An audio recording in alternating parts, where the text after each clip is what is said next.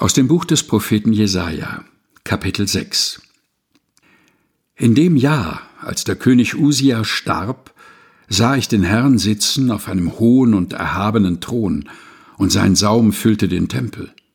Seraphim standen über ihm, ein jeder hatte sechs Flügel. Mit zweien deckten sie ihr Antlitz, mit zweien deckten sie ihre Füße, und mit zweien flogen sie. Und einer rief zum andern und sprach, Heilig, heilig, heilig ist der Herr Zebaoth, alle Lande sind seiner Ehre voll. Und die Schwellen bebten von der Stimme ihres Rufens, und das Haus ward voll Rauch. Da sprach ich, Weh mir, ich vergehe, denn ich bin unreiner Lippen und wohne unter einem Volk von unreinen Lippen, denn ich habe den König, den Herrn Zebaoth, gesehen mit meinen Augen. Da flog einer der Seraphim zu mir und hatte eine glühende Kohle in der Hand, die er mit der Zange vom Altar nahm, und rührte meinen Mund an und sprach, siehe, hiermit sind deine Lippen berührt, dass deine Schuld von dir genommen werde und deine Sünde gesühnt sei.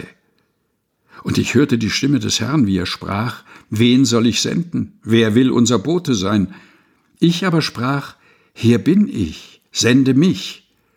Und er sprach, Geh hin und sprich zu diesem Volk. Höret und verstehet's nicht. Sehet und merket's nicht. Verfette das Herz dieses Volks und ihre Ohren verschließe und ihre Augen verklebe, dass sie nicht sehen mit ihren Augen, noch hören mit ihren Ohren, noch verstehen mit ihrem Herzen und sich nicht bekehren und genesen? Ich aber sprach, Herr, wie lange?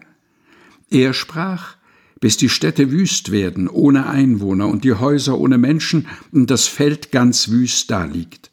Denn der Herr wird die Menschen weit wegführen, so dass das Land sehr verlassen sein wird. Auch wenn nur der zehnte Teil darin bleibt, so wird es abermals kahl gefressen werden, doch wie bei einer Terebinte oder Eiche, von denen beim Fällen noch ein Stumpf bleibt, ein heiliger Same wird solcher Stumpf sein. Aus dem Buch des Propheten Jesaja, Kapitel 6, nach der Lutherbibel von 2017 der Deutschen Bibelgesellschaft, gelesen von Helga Heinold.